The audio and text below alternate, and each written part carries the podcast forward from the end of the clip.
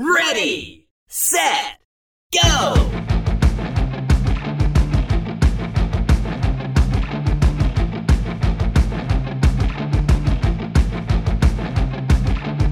Hey guys, welcome back to the EV Diaries.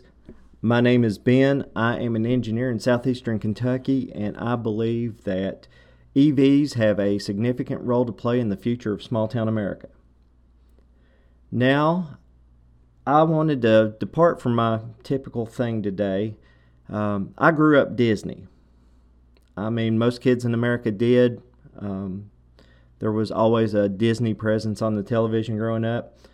And I was really excited when Disney finally launched Disney Plus. Plus, and uh, have to thank Verizon because I've got it this year for free. But searching through the, the menu on, on Disney Plus, there's a lot of movies that I have not seen since I was a child, and um, there's there's a few things missing, and maybe that uh, Disney will release those later. But uh, that's a digression, and we'll we'll leave that to the folks at Disney to figure out. Anyway, getting back on point, I watched the original Tron the other night, and it took me back to my 11 year old self when that movie came out. Um, I saw it twice in the theaters. Um, of course, you know that's back in the infancy of VHS and, and beta. And for all you young folks there, you can uh, look that up because it's uh, yeah I grew up in that time. I was somewhere between the Apple II and the Apple IIe at that time. Um, I was a year away from being able to get a Commodore 64, which was my first computer. So that that pretty much dates me. Um, but getting getting back to Tron, I was watching it with with a lot of nostalgia, enjoying the story arc. Um, it's amazing how young Jeff Bridges was in that movie. And, you know, the movie is about corporate espionage um, and the rise of computers in society. It was really a, a futuristic movie, and the, the visual effects in the movie um, back then, they, they just blew me away as a young kid.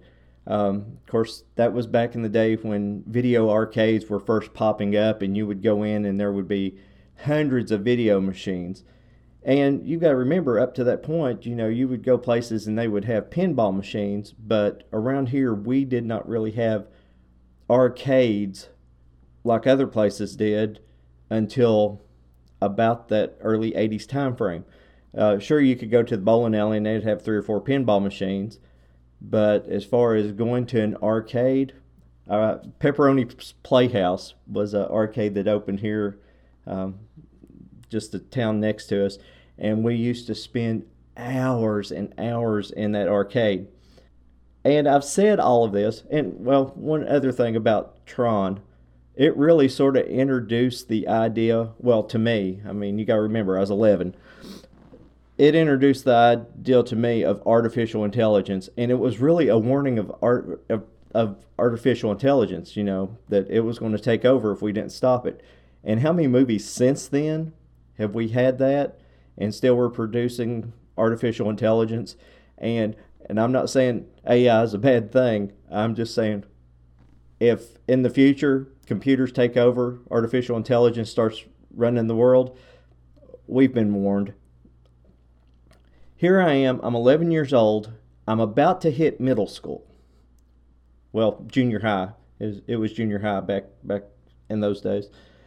And when I got to junior high, I think I was so influenced by the movie Tron that given the opportunity, I joined the computer team. We were learning how to program BASIC on TRS 80s.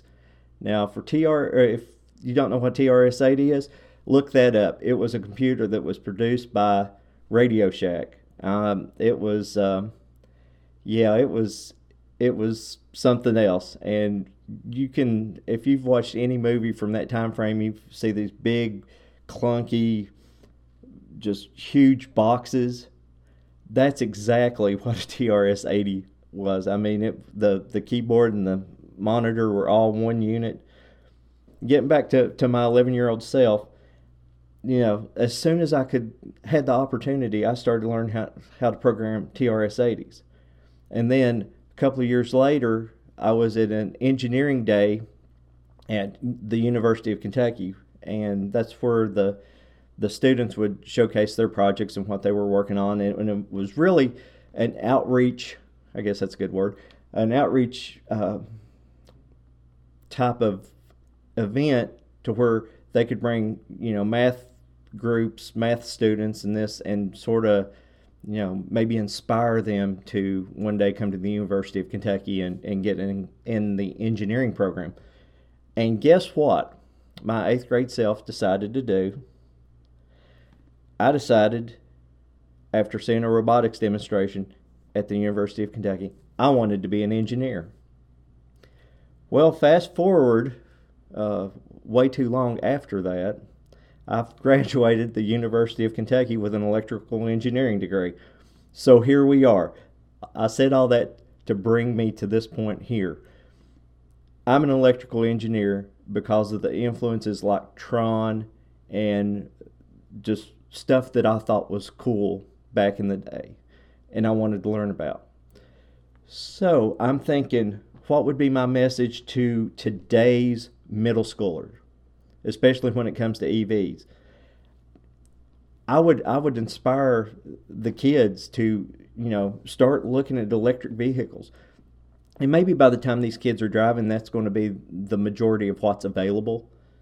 But, you know, we, we've taught these kids over the past couple of decades about climate change, which back when I was growing up, when I was in elementary school, middle school, and well, even up into high school, climate change wasn't a thing. Is we've we've taught the kids about climate change. We have taught the kids to recycle. We've taught the kids to keep the oceans clean. Now we need to teach the kids to use EVs and not necessarily come at it from a climate change point of view. Um, and I don't know what point of view to, to actually use. I mean, you know, we could some video game, something, but I'm sitting here and this is just the way my mind works. And remember, I was 11 years old in the early 80s when Tron came out. But think about this, and the date on that movie was 1982, if you were wondering. Um, someone needs to be um, inspired by this podcast. You say, I'm starting in here, I'm the inspiration. Somebody needs to be inspired by this podcast and write a screenplay that features a strong EV presence. Think about it EVs in movies, uh, they're, they're rare. Um, it's not really highlighted when you do see one and a lot of times when you do see one, it's the butt of a joke because it's it's running out of of electricity. You know, they're trying to get somewhere. There's a mad dash. You're coming up on the climax of the movie, and the EV runs out. Or it's just this small little compact, um, smart car looking um, thing that that's no more than a glorified golf cart.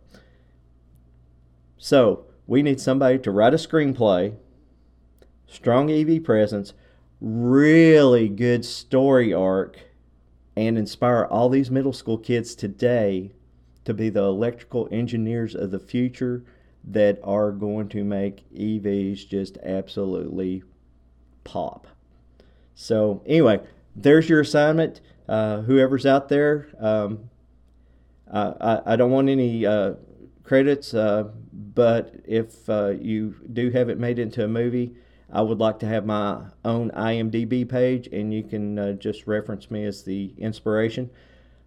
I know that uh, I know it's been sort of a crazy, different episode. Uh, I hope you've enjoyed it. It was just I wanted to put something out there that was a little bit fun, a little bit lighthearted, and um, and what better way to to look back to see where we were and see how we got here. Thanks for listening. The EV revolution is here. So let's inspire the next generation and let them take us on a fun ride. You've been listening to the EV Diaries.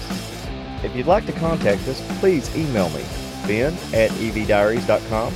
Also, you can find us on social media at Facebook, Instagram, and Twitter at EV Diaries. And finally, please leave me a review on Apple Podcasts. Thanks.